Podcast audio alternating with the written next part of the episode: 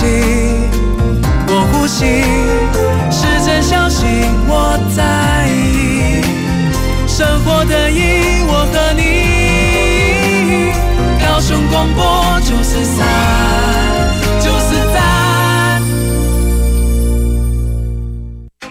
社区营造、城乡发展、城市行销、交通规划、社会公平、民主参与、公共的事、你我的事。欢迎收听《公事好好说》，公司好好讲，公司呵呵共。本节目由高雄广播电台与国立中山大学公共事务管理研究所合作直播。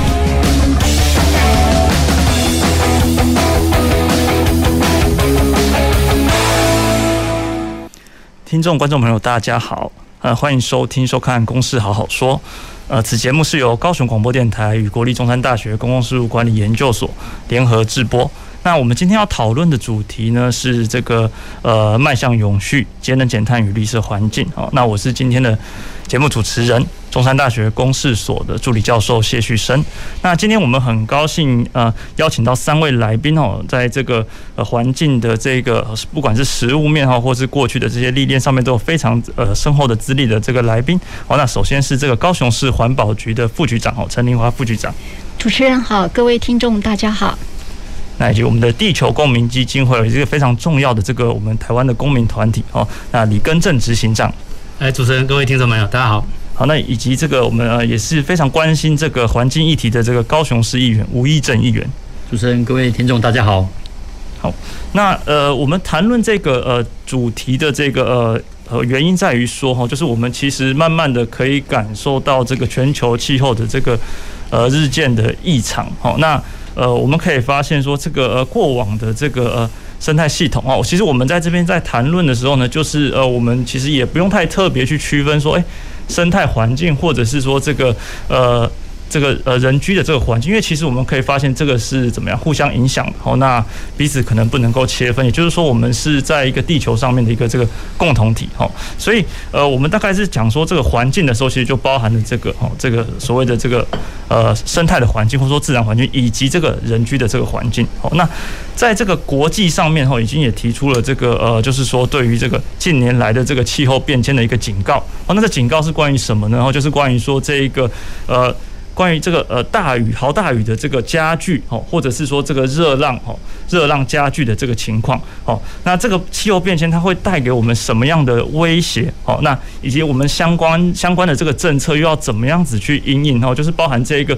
国际上有一个这个目标，那我们在作为这个呃一个国家或者说一个地方的这样的一个呃政策上面应该怎么去做出这个调试？好，那再来就是说也不光只是说哎政策上要去作为，那我们作为这个呃民众那。我们日常生活中应该又要怎么样子去作为？好，那呃，也就是说，我们今天呃非常欢迎这个就邀非常这个邀欢迎邀请这个关心自然环境或者是说关心这个生态环境的这个听众朋友，好，那一起来收听我们的这个节目。好，那首先我们想要来谈谈说这个诶气候变迁的趋势。好，那到底什么叫气候变迁？就是它有那么样的一个深切在我们的。呃，生活周遭吗？我们感受得到它吗？哦，还是说它只是一个，诶，就是说一个一个口号，还是说它是真切在发生的一个事情？哦，那以及就是说，如果它是真的话，那已经出现的这个哦，显现出来这个威胁，或者是说未来将要发生的这种潜在的威胁又是什么？那呃，我想首先邀请这个陈副局长哦，替我们来呃说明一下，说您所认为的这个气候变迁的趋势，以及说我们要。关注到哪一些的这个重要的这个课题？那个，我想呃，各位听众应该大家都知道哈，那个大气层中有一些温室气体，那它可以呃吸收太阳的热量，等到太阳下山之后，那。地球不会急速降温，这也是地球适合人类生存呃的一个环境，好重要的一个因素。但是，一旦人为的行动造成大量的温室气体产生，那地球的温度就会不断的增加。那呃，什么叫做人为的温室气体？好，就是像二氧化碳、甲烷，好。氧化亚呃亚氮哈，以及呃氟氯化碳等等哈，那尤其是二氧化碳，工业革命前哈，它的呃大气层中的呃浓度大概是两百七十五 ppm，现在已经到达了四百 ppm，那这是三百万年前。呃三百万年来哈呃未有的一个高峰，那使得呃地球上表面吸收呃比过去。多了很多的一个热量，让地表升温。那地表升温会造成什么？哈，就是大气中的，呃，还有海洋中的呃温度提高，那也就是让整个降水的模式改变。所以，呃，大家有看到的就是一个极端气候，包括热浪、干旱、森林大火、暴雨跟水患、暴雨等等，哈，这些哈都已经造成人类哈，呃，一些呃。灾害的产生，那我想，呃，大家应该都呃有听到一些新闻哈。今年七月，欧洲。呃，还有河南哈发生呃大洪水，哈，那造成一些严重的伤亡。那七月初哈，那个日本的静冈也造成土石流，哈，那有呃那个造成人员哈很多的一个呃被迫离开家园，哈，那今年六月哈，美西跟加拿大西部哈，它的热盖现象已经造成五百人好的一个死亡。那另外。还有土耳其，哈，最近这几天的土耳其，哈，七十呃七十处的森林大火，那呃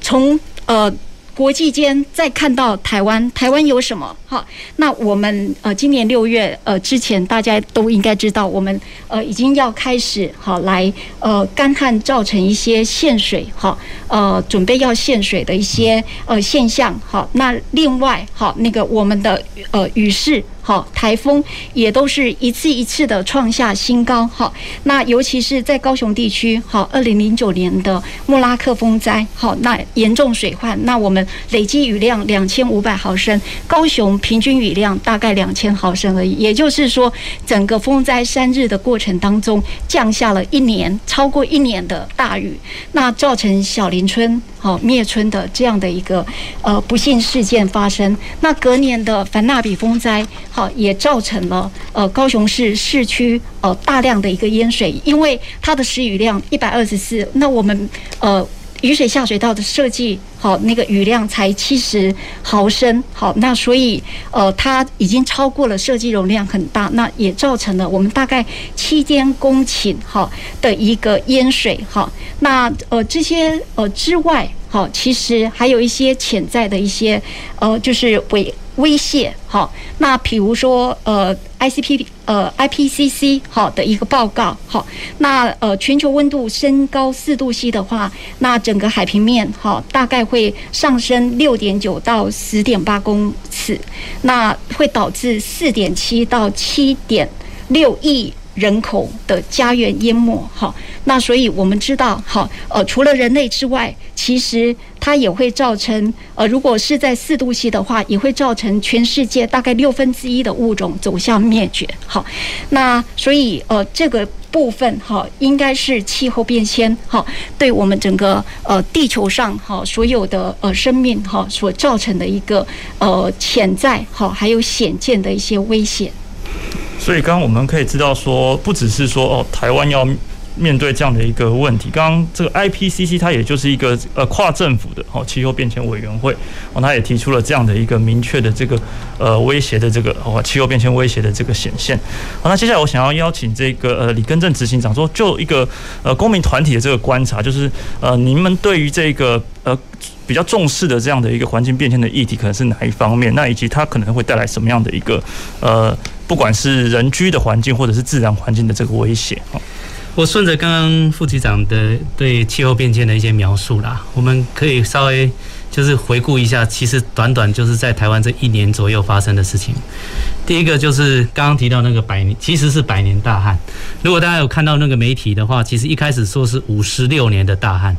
但后来水利署有做了修正，可能大家就比较没有注意，就是说，事实上，如果我们统计从一九一一年开始有测有气象记录以来，就是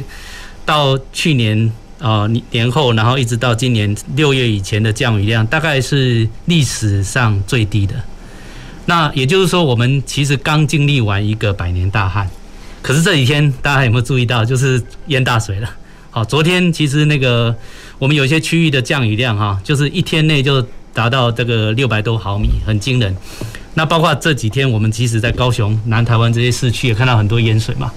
那所以实其实这种要么就是大旱，要么就是淹大水，就是这个就是所谓极端气候。那我觉得对，其实对整个那个人民的生活冲击其实蛮大的啦。刚刚其实我是那个穿短裤进来的，刚刚看到这个画面有点吓到，哇，这是一个录影的场合，然后好像不太适合穿短裤，但事实上没办法，因为呃，如果等一下要全身而退的话，大概就是要穿短裤，这样子才能比较不会淋湿。其实这就是调试啦。好，那除了百年大旱，还有那个就是另外一个，其实是森林大火。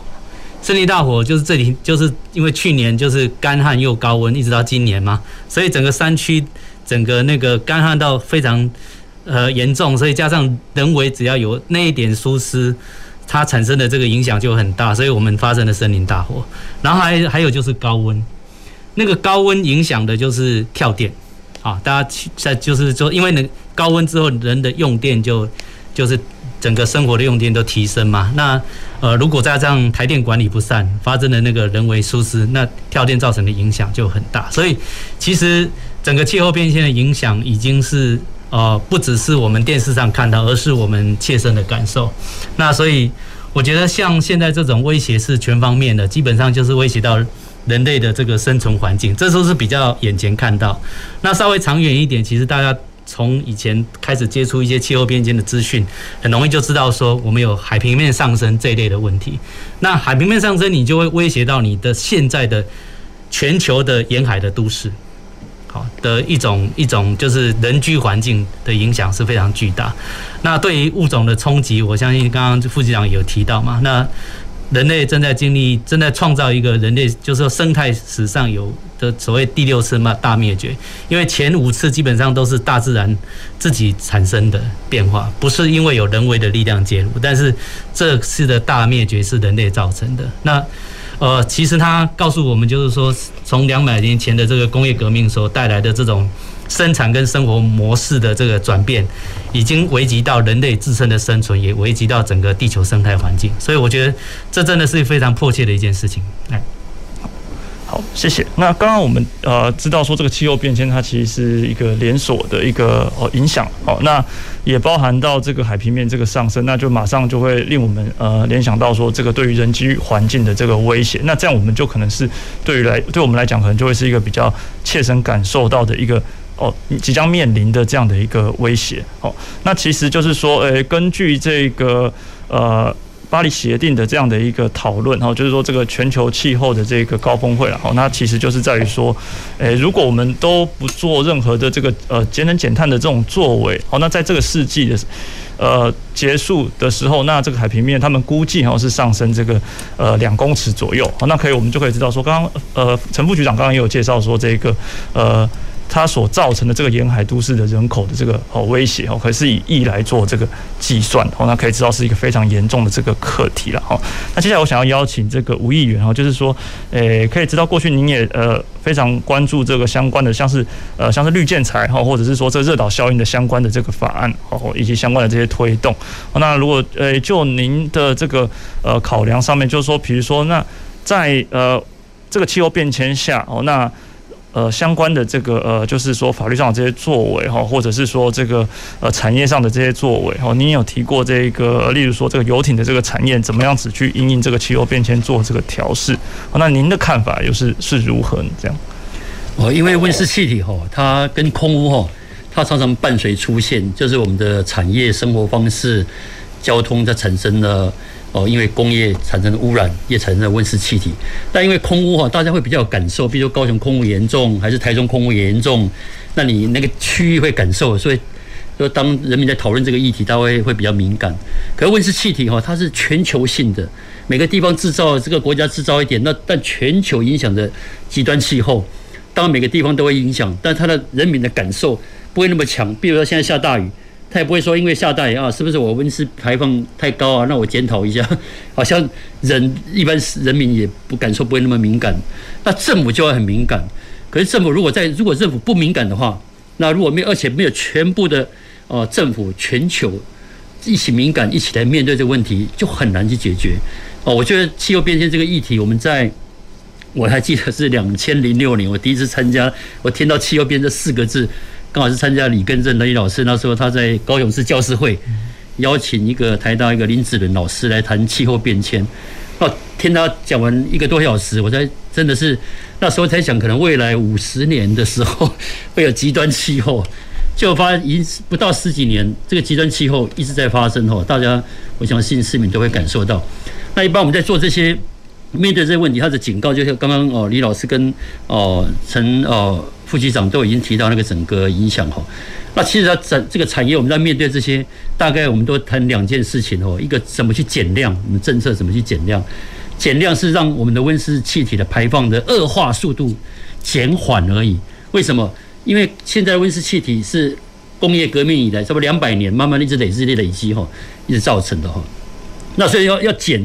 就现在还没有到高峰，慢慢要减的时候，你要拉很长的时间。我们现在减来不及，不是来不及，已经来不及了，已经造成极端气候。但你还是要减量，如果你不减量，那个恶化速度会更快，而且它不是百年，它可能一来就是，就像今才才旱灾而已，现在又又水灾，可能不该下雪的地方可能下雪，啊会下雪的地方寒带地区会热浪哈，在其实已经是在进行中了哈，所以说第一个要还是要减量，减量是减缓那个恶化的速度，这第一个，所以说很多我们的政策哦要怎么节能减碳，是为了防止恶化。第二个我刚刚讲的。极端气候已经造成了，所以说我们的很多的政策、我们的生活方式、我们的产业，现在要去调试。刚刚讲到，要穿短裤也是调试，就说面对极端气候，大雨会下大雨，那你的住家可能就说你要，就说我们现在已经不是说啊会不会淹水啊淹水哪个要下台了，已经不是淹水之后的迅速的哦排水是不是很快？就是那个极端气候已经造成，那我的城市的设计，除了一般能够部分能够有滞洪池，那些只是减缓，然后让它淹水，还是会淹水。那淹水的时候，我排水要怎么快？就是我们的思考已经在面对这些问题了哈，就调试。那包括哦，比如说以房子建筑来讲，我们推动绿建筑，就这样达到两个哈。第一个，希望它节能减碳，这个本身不耗，减少它的耗能。比如说我们推三米深的阳台，哦，这个三米深的阳台就减少。日照到我们的屋子里面，那减少日照时间就降温，降温我们就会减少我们对冷气的需求，那个叫做呃减量的部分。那因为我要让三米深的阳台，让我住在房子里面会比较舒服，否则随便的高高浪呃热浪一来的时候也受不了。不管你一直一直吹冷气，对人也不健康。所以说我怎么去适应这样的一个极端气候，就是高热，我用什么最自然的，不是用冷气。我们现在，比如说，我们现在推广校园要冷气双击哈，但是这个是调试啊，没办法的。但是最好的方式还是用自然的调试方式，比如说你把绿建筑，把哦盖更多的树呃那个走回廊让它加深树木在建筑的外围，不要让让热进来，这些都是一个很自然的调试方式。那让我们的人面对已经下大雨的时候或者热浪来的时候。我不要用太多的能源，就可以让我的生活又安全啊，又不要减少啊，减少太多依赖很多我电力的一个使用哈。这个就是所谓我们要两边同时在在在走哈。那所以说我们最近哦哦桥头工业区、桥头产业区，我们现在在提到哈，现在用电量其实我们的台湾的用电量在增加，增加其实都是来自工业啊，工业里面又最多的是半导体，那半导体又是台湾的出口的依赖。最重要的一个产业，所以说我们一方面又要扶持这个产业，协助这个产业，但是它用电量又那么高，那到底怎么办？以桥头来讲，一年要增加两百万吨，它只能减少。他说我做很多努力，我只能减少十趴而已，吼，二十万吨，那剩下一百八十万吨怎么办？旧的减不下来，你又要发展新的，又怎么办？所以说怎么去？我们提出一个碳，哦，不是我们的，是大家是提出一个碳中和。你增加多少碳？你要想办法。产业或城市一起来，让你增加多少碳，我就要减多少碳，至少零排放哈。那现在这个就是我们在面对这个极端气候哦，不管在建筑、在产业、生活方式，都要面对这样从减碳跟所谓的调适去着手。好，谢谢。那刚刚吴议员提到一个这个非常重要的问题，我就是说这个呃工业它的这个呃碳排放的这个呃对于气候变迁的这个影响。那我也想要请教这个陈副局长说，关于这个高雄作为一个。工业的这个城市哦，那它怎样因应这一个气候变迁的趋势，以及这个国际的这个趋势哦，来提出它的这个节能减碳的这一个政策，以及它的调试的这个作为。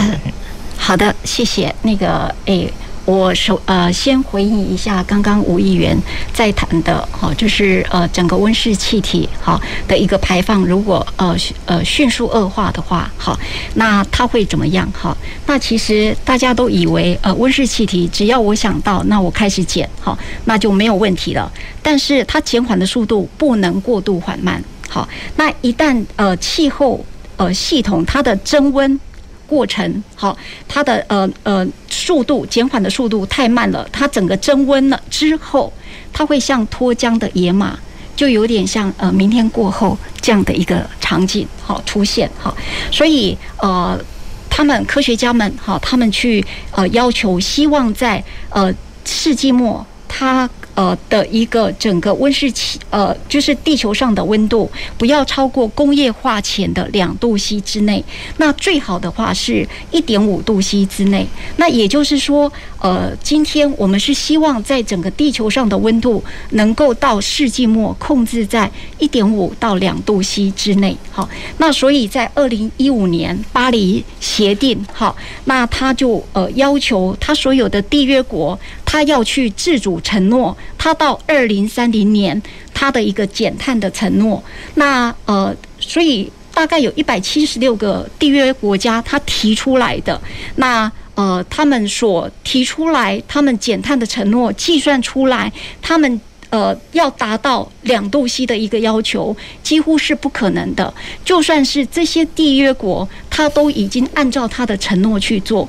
那呃，整个到世纪末，我们的温度还是上升到二点八。到三点五度 C，那所以呃，他们就要求好呃，那个希望能够把把这个排碳的缺口哈，然后来做呃要求所有的国家能够达到二零三零年哈，那排碳量几乎是呃二零一零年全球排碳量的一半好，那。来达到这样的一个目标，呃，所有世界上所有的国家都要去做深度减碳。好，那在这个部分，好，其实我也要呃回到国内来谈。好，那我们知道台湾是一个高度仰赖出口的一个国家。好，那现在欧盟他们已经在做深度减碳这样的一个工作的时候，那相对的，他也希望能够促使贸易伙伴。好，能够付出跟他境内产业相同的碳成本。好，那所以呃，他们呃就定出了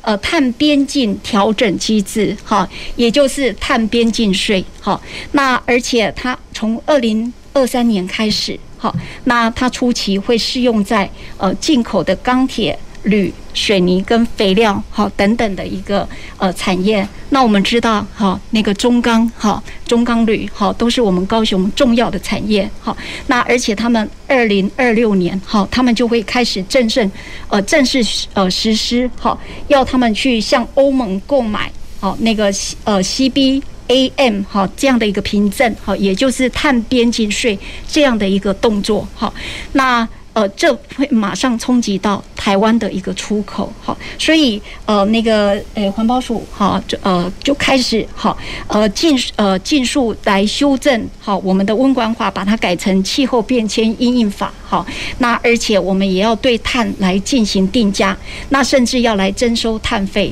那就是赶快好能够来呃让好我们这些产业好能够来提早因应。好，那所以呃，在这里头，好，以高雄好，我们呃是钢铁、石化、船产，好，那个呃一些高污染、好该高排碳、好这样的一个城市来讲，好，那我们的一个永续发展的一个概念，会建立在一个产业转型优先。好，这样的一个呃前提之下，好，那所以市长好，他上任之后，他提出四大优先。那刚刚讲的产业转型优先，增加就业优先，交通建设优先，好，就是大大众运输，好，那另外就是改善空屋优先，好，那我们是希望能够把我们的产业好来把它转成转型成为知识，好，还有那个呃那个呃。科技好的一个产业好，然后能够让我们呃高雄市未来好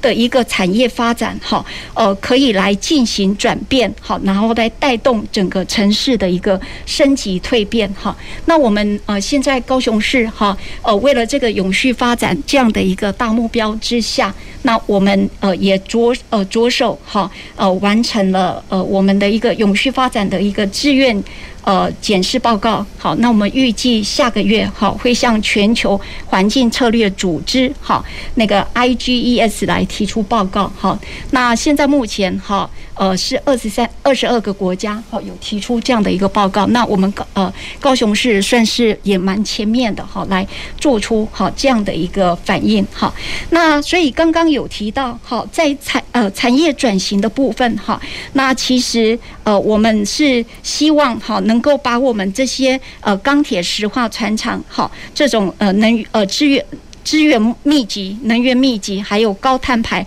高污染，哈，来调整整个产业链的一个结构，哈，转型成为创造与知识还有科技导向的一个经济体系，哈。那市长上，呃，陈市长上任之后，哈，那推动包括呃园区开发转型、高阶制造中心，哈。那我们也在亚洲新湾区，哈，来建置五 G。呃，AIoT 好的一个创新园区，那设置高雄智慧科技呃创新园区，哈，那我们是希望哈，以产业转型下的经济发展来作为呃。城市转型，它的一个动能，来重新建构我们整个城市的纹理。好，那另外，好，我们依据了经济部哈循环专呃专区的一个试点计划，那我们以呃结合了大林埔千村计划来建构新材料循环呃产业园区。那在这个园区里面，我们会引进了呃新材料的一些产业。那我们知道大林埔周边哈有我们的中钢哈，还有中油等等。好的一些呃既还呃还有大林呃电厂好这些既有的一个产业，那我们透过哈呃厂商之间的一个合呃合作哈，把园区内好产生呃的一些呃那个废料哈或者是副产品哈，然后跟产业所需求的一些原物料哈，还有热能等资源能资源来做。为一个整合、交换、再利用，然后来形成一个循环产业的共生聚落。那另外一个部分哈，其实呃，刚刚吴议员也有提到哈，就是说我们高雄市哈，我们这些既有产业哈，其实呃，我们的一个碳排哈呃是非常的高哈。那以高雄市来讲的话，那我们的呃碳排量哈呃大概是呃我们那个呃。呃，整个台湾哈产业的呃，台湾所有的碳排的五分之一哈，那所以为了要让这既有产业哈能够来转型哈，所以我们也推出了呃高雄市环境管理好呃呃自治条例哈，那针对这些呃高碳排的一些呃业者，我们希望他能够来呃做自主管理的一个减量计划哈，那。呃，来进行相关的一些减量，哈。那在能源部门的话，那我们也配合了整个国家的一个绿能政策，哈。那我们呃，就是呃，希望在。而二零二零年哈呃那个我们现在目前哈呃整个设置的容量已经是五点零点五七吉瓦，那我们希望在二零二五年能够达到一点五吉瓦，来建构我们呃台湾的一个绿能好这样的一个产业好。那另外在太阳能呃就是风电呃产业的部分哈，那我们也结合中钢的 Wind Team 跟呃台船的呃 Marine Team 好，那还有中钢子公司的兴达海基哈来成立的离岸呃风电呃水下基础的一些厂房哈，那我们可以预期就是说高雄市哈未来也会呃。作为一个离岸风电的呃重要的一个供应链哈，那这个这个部分哈算是我们高雄哈呃最主要呃的一些呃，就是说比较大的一些政策。好，那另外就是说，呃，其实我们是呃温室气体的一个排放的部分，我们是呃有六大部门都有在做哈。那所以我，我整体的趋势大概就是说，哎、欸，这个碳的这个部分会被国际去检视这样子。哎、欸，那我们呃先休息一下，我们等下后面继续来看一下，说这个高雄后续在住商啊或者其他方面的这个政策。好好，那各位观众，我们先稍微休息一下，欢迎稍后再回到我们公司好好说，谢谢。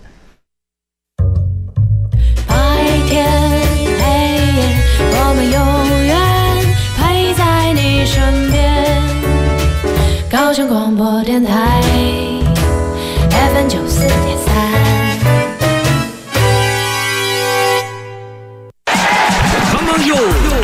聪明用电不藏私，节电招式交给你。冷气二六到二八，搭配滤网固定洗，老旧家电旧换新，认明标示最放心，守住荷包最开心。哟哟，聪明用电好习惯，随手关灯一指按，待机电器定时关，冰箱储藏八分满，做好做满 Number One。更多节能小撇步，请上节约能源园区网站查询。别跳！以上广告由经济部能源局提供。遇到下雨天，用路人要减速慢行，以测安全。平常骑脚踏车通勤的朋友，选择雨衣是一门学问。雨衣过大的衣帽容易遮蔽视线，太长的衣摆容易绞入车轮，导致危险。所以在购买雨衣时，要选合身、长短适中的雨衣，也不要贪图一时方便，用单手撑伞骑车，以免发生危险。雨天骑单车，减速慢慢行。高雄九四三关心您，亲爱的朋友，您居住的地方是否属于土石流的危险区域呢？告诉您如何判断七大危险警讯，及时远离灾区。住家附近有小野溪，山上曾发生过土石坍方，邻近地区曾发生过土石流，位于公告危险区域内，附近道路、房屋墙壁有异常裂缝。挡土墙、堤防有异常龟裂，或地上植物、电线杆等标志有倾斜现象。如果居家附近有以上警讯，请多注意居家环境变化，避免土石流带来灾害。高雄九四三关心您。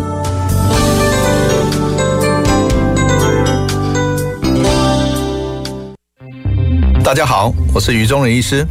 高龄年长者如果感染 COVID-19，较易产生严重并发症或死亡。为了保护家中长辈，请符合接种顺序的长者尽快接种疫苗。如果最近身体有状况或慢性病情不稳定，请在身体状况较稳定后再安排接种。也请多观察长辈接种后是否有不适反应。如果症状持续或两日内没有好转，请尽快就医。有政府，请安心。以上广告由行政院与机关署提供。随时陪伴着你，你最好的默契，空中串联一起，分享点点滴滴。九十三，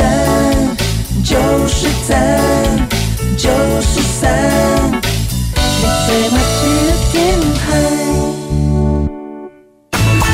公共的事，你我的事。您现在所收听的是高雄广播电台与国立中山大学公共事务管理研究所合作制播的《公事好好说》。欢迎回到《公事好好说》，我是谢旭生，那以及我们的来宾高雄市环保局呃陈玲花副局长，是啊，以及这个地球公民基金会呃李根正执行长，那以及我们的这个高雄市议员吴义正议员。好，那刚刚我们的前面的节目呢，谈到这个。呃这个高雄市的这个产业上的这个对于气候变迁的因应作为，哦，那对于这个呃。碳的这个国际对于这个碳排放哦，产业的这个生产碳排放的这个检视哦，那这个检视也变成是说，那呃，在台湾内部，它也必须要重新再去调整这样的一个呃，对于产业生产所这个排放的这个碳的这个量的这个检讨哦。那这呃，我们再请这个呃陈副局长这边对于说刚刚的这个整体的这个呃产业调整的这个哦方向，还有这个呃，就是说之后的这个趋势，帮我们做一个这个呃归结这样子好，谢谢。是那个。呃，其实呃，应该呃这么说，我们高雄市那个我们呃这些呃钢铁、石化跟船厂，好，那呃这些产业，那呃对于他们呃其实这种寄存的产业，那我们是呃透过呃协助辅导，好让他们去以自主管理计划的一个方式去做。那对于新兴产业，其实环保署它订定有呃就是温室气体排碳呃增量的一个。抵换原则，那它的一个抵换原则下，未来新设的一个产业，那它必须要采行呃最佳的一个可行技术，那而且要承诺在整个营运期间，它要进行增量部分的一个碳抵换，每一年要百分之十，而且要连续执行十年。好，那也就是说，产业呃未来的一个产业，好，我们尽量能够来。呃，就是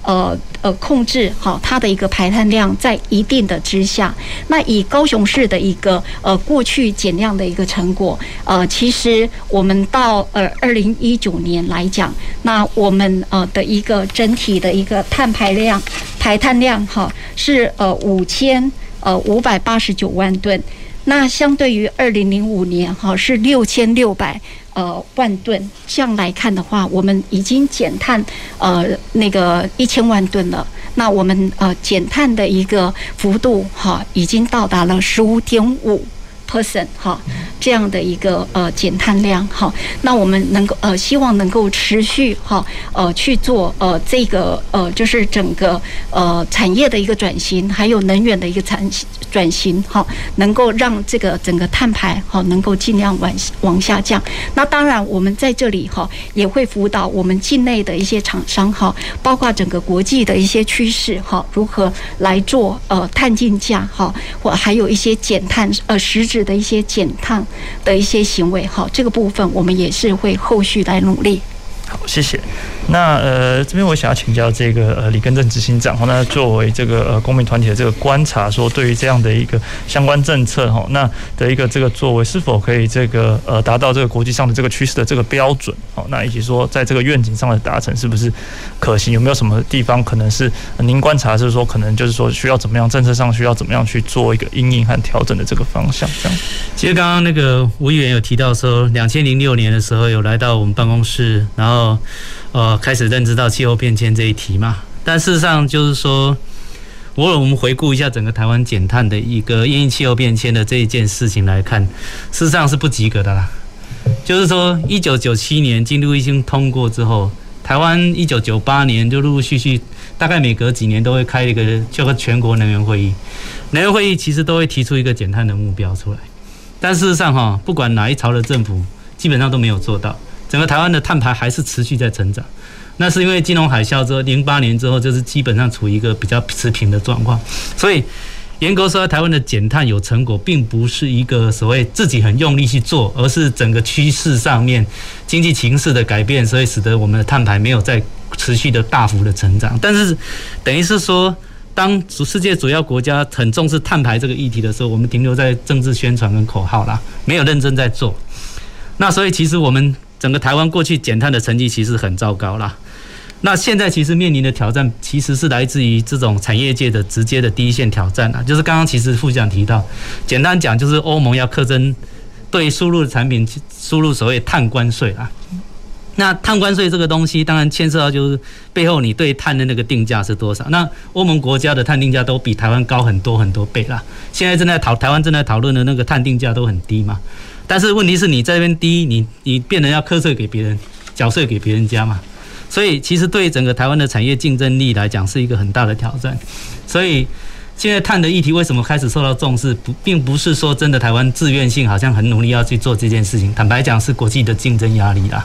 不得不去处理哈。那另外就是国际间有个很大的变迁变化是。在川普总统当美国总统的时候，其实他不太承认气候变迁这个事嘛，所以退出巴黎协定。但是那个拜登政府上台之后，整个全球其实在美国这个拜登总统很重视这件事情情况下，加上欧盟的脚步加快，所以其实全世界很主要的国家都陆续宣布，就是在从二零三零一直到二零六零左右，都有所谓的净零排放的这个承诺出来了。那跟我们来讲，就是最指标的国家，其实就是日本跟韩国啦。连日本跟韩国都宣布二零五零要净零排放啊。那那个中国，我们那个最讨厌的那个中国，中国是二零六零啊。台湾目前为止没有喊，总统在几个月前才有宣示说，看起来好像我们不得不去面对这个二零五零净排。好，那也就是说，蔡英文总统已经意识到这个问题，而且他某种程度宣示台湾也往这边去走。好，啊但是相关的政策路径跟配套实质规划，其实严格说还没有出来。所以，我们现在其实是面对整个国际的趋势，我们主要的竞争对手都已经宣布二零五零要净零，那台湾要怎么办？只好跟呐。然后第二个部分就是说，台湾其实主要碳排放的这个制造业，大概占了排放的大概五成以上啦。那其他当然就是交通跟住商嘛。好，那这个这个，所以制造业其实是非常关键，又关系到我们的命脉。可是制造业的排放前十大基本上就是什么？石化。台塑就占了四个，前十名台塑就占占了四四名了。然后呢，大概就是钢铁业嘛，中钢跟中龙钢铁，中钢有个子公司在台中嘛。然后再来就是这个电子业，台积电嘛。然后水泥业，就这几个主要的碳排放业，说实在就是过去我们几十年来不断在呼吁说台湾要产业转型，这些高碳排的这个产业要做出调整，但是事实上都没有调整嘛。这中钢又是大排放户，又是大污染源。可是你看他在高雄所享受的待遇，每次叫他减碳减污，他就那边摆老大，阻挡各种各种，包括我们最近跟高雄市政府在讨论那个中钢的排放标准，他就是硬的硬的，就是不可能不比就是台中台中高啊。我们的排放标准还比那个有一些标准，某一些项目还比台中落后。类似像这样的问题，就是说，事实上我们已经到了不能不调整的这个地步，可是事实上。现在这些产业界或政府基本上处于一种非常被动的的的的这种姿态在处理这个问题，所以我觉得这件事情其实是蛮严肃，因为我们跟包括吴岩刚刚说零六年嘛，这个事情我们谈了不知道多久哈，但事实上政府的作为坦白讲是蛮失望的。那当然我看到陈市长上任之后有提出了一个很重大的一些想要做产业转型的这个政策，我们基本上是很支持的认同，说这个方向是对的。但是我要提出两个案子，提供给大家参考，就是说，最近其实那个呃科技，就是说那个桥头科学园区正在审嘛。那我相信对高雄的就业，我们一直很期待，就是说提高那个就业的薪资，这一点我们很清楚，就是说像半导体产业就是带动了一个整个薪资的这个高度嘛。因为我们现在封装测试会比那个半导体再低一点嘛，哈，所以是需要没有错。但是我们喊出了一个口号，我们不是反对桥科，我们说重新设计桥科，是不是能够把政府现在正在推动的所谓循环经济的概念，真的让这个成为一个，就是整个那个产业的这个，就是不要产生空污、水污、废弃物这部分做一个好的循环，然后再来就是说，我们希望在桥头科学园区里面的有机农场跟有机。农户能够能够呃确保，就是说你在设计的时候要考虑进去，最好有一部分能够共存。那这其实是我们在持续讨论，包括碳排，等一下吴议员会讲，就是说我们不是反对这些开发，而是说你这些开发案真的要落实到国际这些减碳的趋势，跟我们城市里面自主想要发展那个产业转型的那个方向要能够结合起来，不能纯粹变成是一个口号。好，那这是我们的期待。然后第二个部分，其实刚刚。副局长提到，就是说，在大林埔那边有一个叫做新材料循环园区嘛。那新材料园区，我们其实有个期待，就是说，像现在准备要进行所谓第二阶段环境影响评估的这个范畴界定，就是要评估哪些项目要做一个范畴界定的讨论。那但是我们发现说，现在目前至少我们看到的报告书，坦白说，比较没有循环经济的概念在里面啊。对我们来讲，现在看到顶多只是说好像。把现在临海工业区往南延伸的感觉，中钢再往南延伸一点，然后中油也往南延伸一点，就是到底你的循环是什么？新新材料是什么？目前坦白讲，如果从初步看到的环评相关的规划是看不太出来，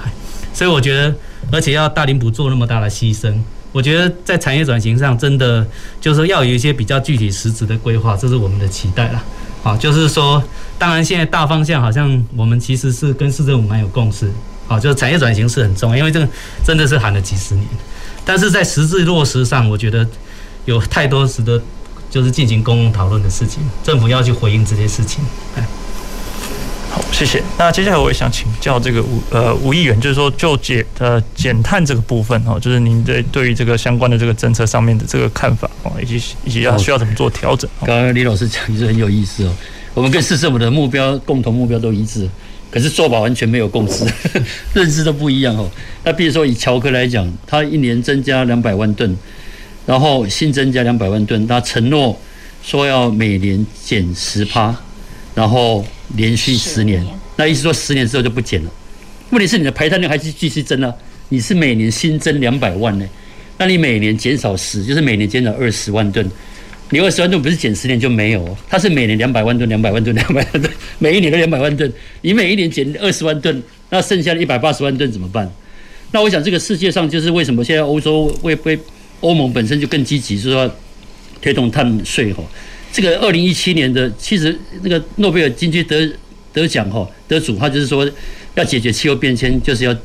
碳税。那这我说这个不用诺贝尔奖了，这个老师，这个只要专科哈念财税都知道哈，透过税就可以解决这些问题哈。那这个税，那我们讲，所以说，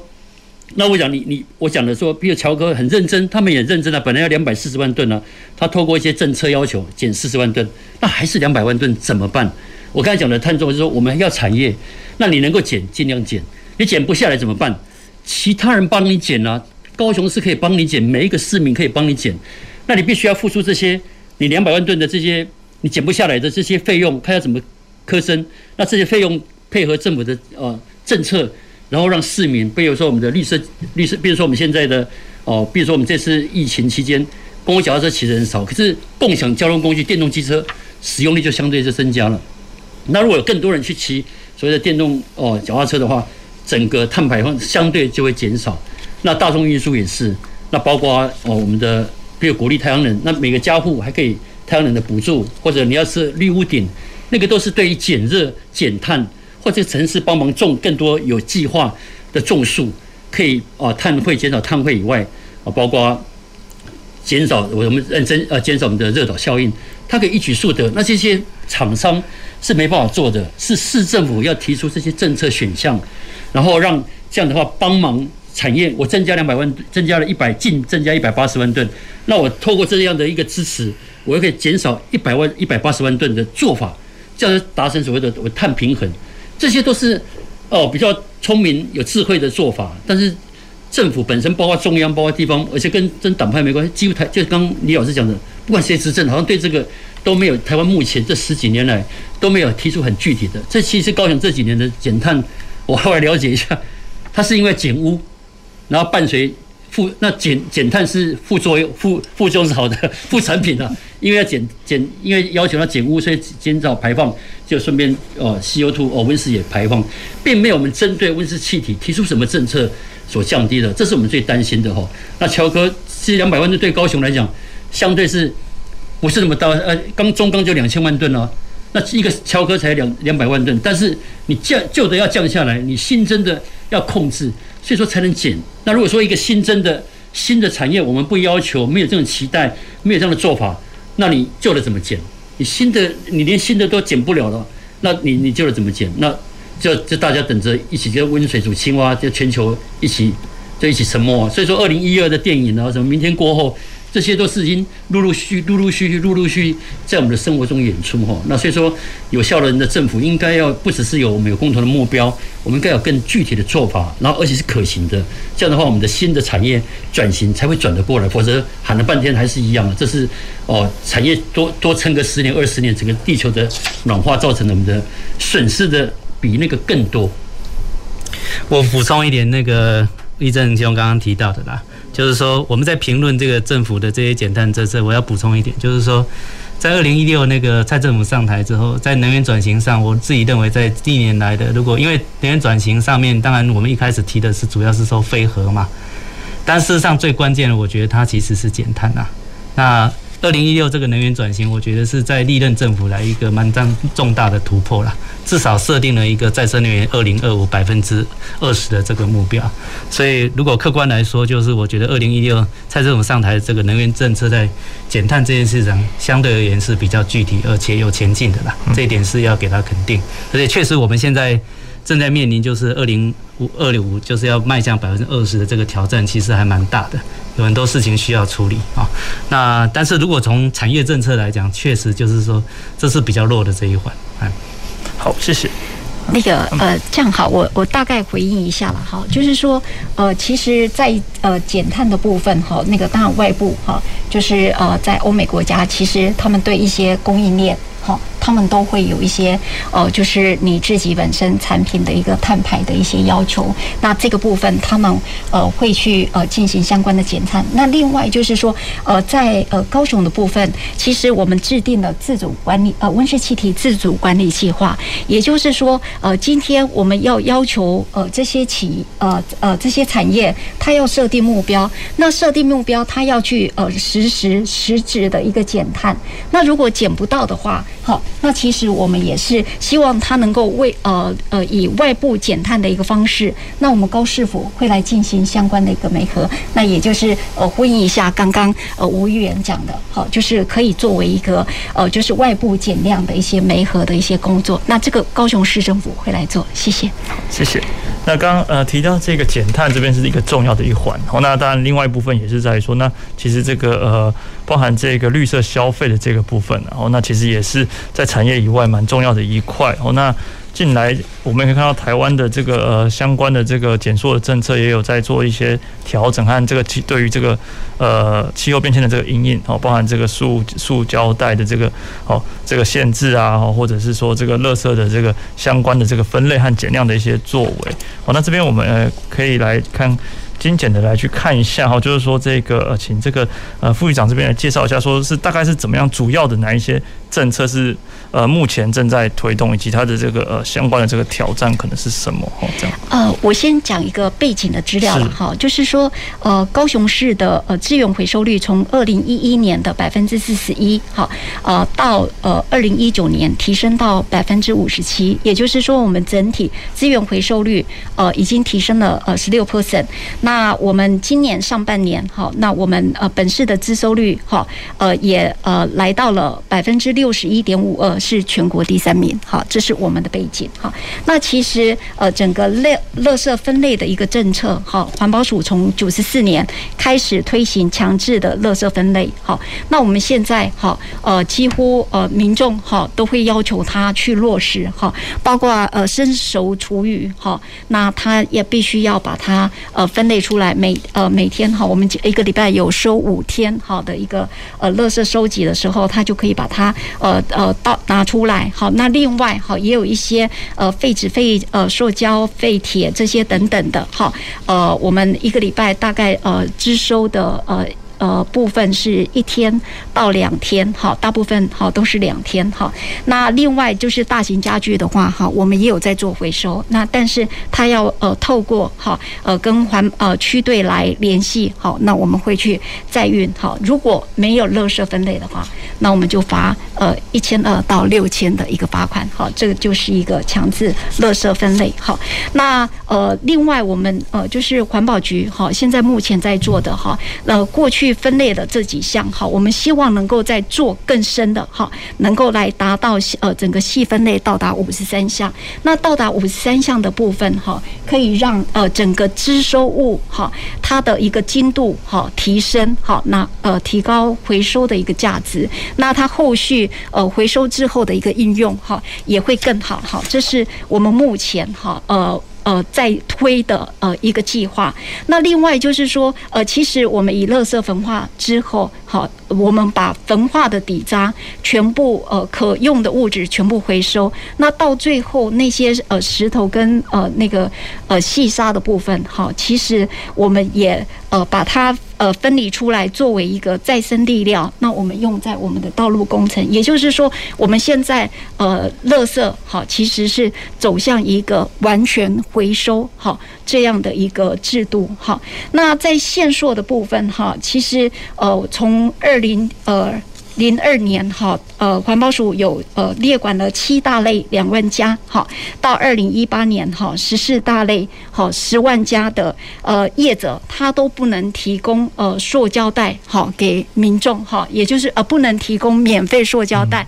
那其实呃在这里哈，这个呃部分哈，我们呃做得更深的哈，我们是呃希望说哈能够来呃诱导民众哈来用环保袋哈，所以我们也有呃跟量贩店做一些呃合作哈，能够让他们呃做呃就是把这些呃塑胶袋哈。把它换成环保袋，哈，那我们会提供一些奖励措施，哈，那呃，另外就是说，我们也推哈，就是那种一性。一次性的一些呃餐具好，那环保容器的的一些租赁好的一些做回，那甚至我们去辅导一些呃那个商圈好夜市好，能够来把这些呃一次性的一些呃餐具好，能够来把它减量好，那这个部分好，其实我们都有一些相关的计划正在推动。好，谢谢。好，那这边请这个里根的执行长，就是说对于这个减速的这个政策上面有没有什么样的一个看法？这样子。我觉得，多那公众朋友有看到最近的一个蛮重要的产业新闻啊，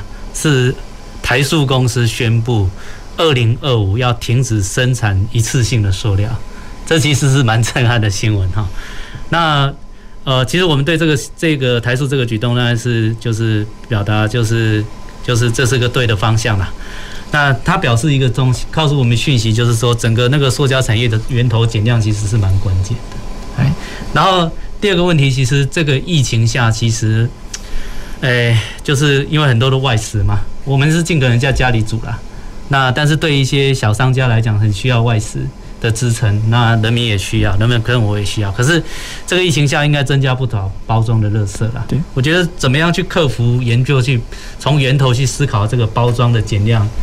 还有就是从循环经济的角度去再利从再利用整个循环的利用，我觉得其实是解决这个问题恐怕最无解的啦。那人民个别的生活的改变，我我就分享一点就好。其实我大概从结婚以来就是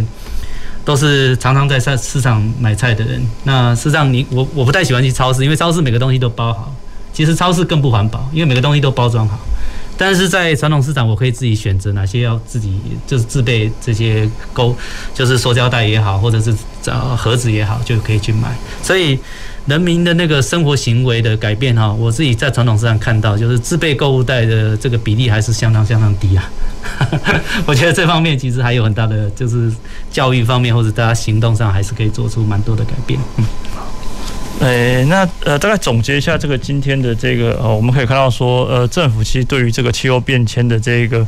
观察其实，呃，刚刚的这个讨论可以看到出来，必须要是比较敏感的哦，因为这个呃气候变迁的这个呃，比如说的造成的这些原因怎么样，就是他们是彼此互相共享或是影响，就是说我们没办法很很明显的判断说，哎，这样的一个呃气候的变化是是由谁造成的，可能是共同造成的哦，或者交互的这个影响哦，所以这个政策上面来讲，它可能就是必须要去的有一些敏感的这些呃因应的错作为哦，那当然其实政府这边要敏感的个人其实呃。民的这个日常生活上面，其实哦，就像刚刚李李执行长讲的，就是说，其实个人这边的对于这个环境的意识，也应该要是敏感的，这样子才能够达到这个我们永续的这个生活。哦，那我们呃今天的节目就进行到这哦。那告尾声呢，非常谢谢今天的这个来宾哦，陈林化副局长，谢谢，谢谢。那以及我们的李根正执行长，谢谢，谢谢。那以及我们的吴义正议员，非常谢谢，谢谢。好，那公事好好说节目，我们下回见。公事好好说节目由高雄广播电台与国立中山大学公共事务管理研究所合作制播，每周一下午五点三十分进行到六点三十分。谢谢您的收听。